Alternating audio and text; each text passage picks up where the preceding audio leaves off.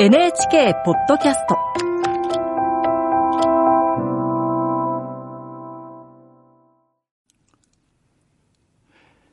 こんばんは。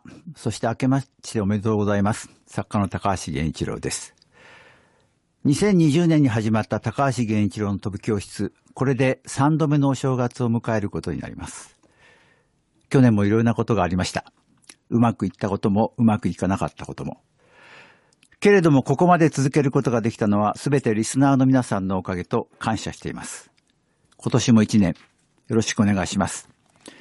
いい番組になるように一生懸命頑張りますので。ところで、数年前のお正月のことでした。近所を歩いていると一軒の家を囲んだ塀に色とりどりのチョークでその年の干支が描かれていました。はっと目につく鮮やかさです。その干支が何だったのか覚えていないのが残念ですが。感心して眺めていると、その家の Y さんが出てきて、娘が書いたんですよ、とおっしゃいました。そのお嬢さんはおそらく小学校に入学したてくらいの頃で、よく近所で遊んでいる姿を見かけていたのです。あまりに見事な出来栄えに、その塀の前を通る観光客たちは、みんな立ち止まって眺め、そしてスマホで写真に撮っていました。ネット上でもちょっとした話題になったようです。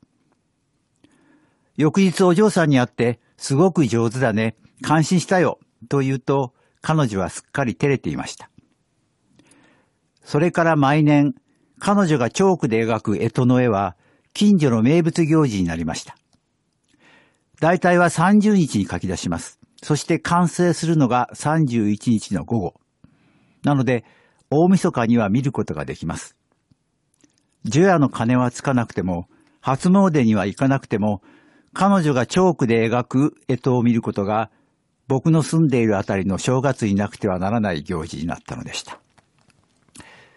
去年の30日、塀の前を通ると、小学校に上がりたてくらいのちっちゃな女の子がチョークでウサギの絵を描いています。その横には Y さんが微笑みを浮かべて立っていました。そして僕に次女ですと紹介してくれました。お姉ちゃんはと尋ねると世代交代ですねとおっしゃりこう続けました。去年の絵よりずっと低い位置にあるでしょうまだ小さいもので。そうか。こんなにも幼く若くても世代交代はあるのか。彼女が干支デビューで描いたのはウサギ。それは僕の絵とでもあったのです。